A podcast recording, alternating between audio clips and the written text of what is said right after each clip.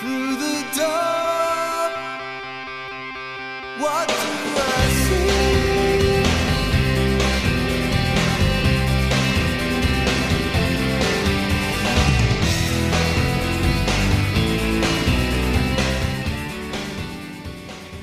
Greetings, fellow Earth babies. Toad the Wet Sprocket brought us in today with their song Is It For Me off their third release, Fear. In August of 1991, they released their junior effort, Fear. In the midst of the birth of the grunge movement going on all around them, they slid this little melancholy beauty in. And those of us who were not so enthralled with the grunge scene devoured it.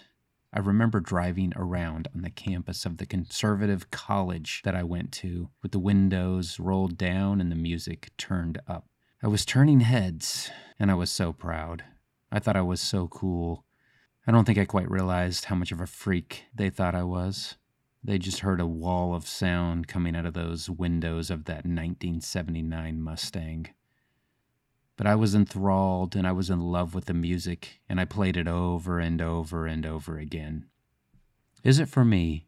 It's a song that I particularly relate to, at least to my interpretation of the song. Bradley said it's haunted, the house up on the hill, and if we met at 4 a.m., then we would know for sure. We carried the ladders and leaned them against it and climbed them as we looked. Someone kicked the ladder. Bradley took a spill. Said his leg was broken, so we dragged him down the hill. And through the door, what do I see? It happens. Something is happening. Is it for me? Is it for me? You know, I've thought about this song a lot over the years, and it has never quite left me the way that I relate to it. It's a reflection of the way that I see life. And I see life as is it for me? I see all of the little gifts that we get, all of the things we're not expecting, all of the down times, all of the up times.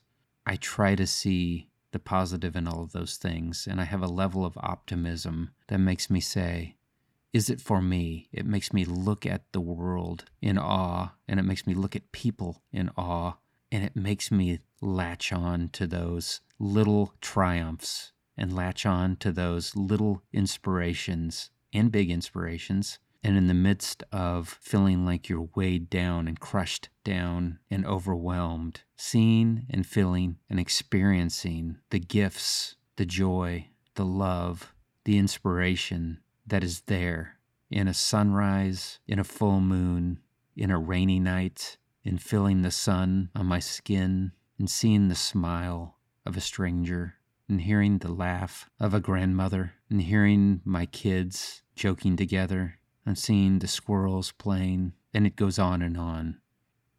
In my next episode, I'm going to dig into Toad the Wet Sprocket a little bit, talk about their history, talk about some of their albums, talk about what I like, talk about what I don't like, talk about what I think is amazing, talk about some things that are disappointing.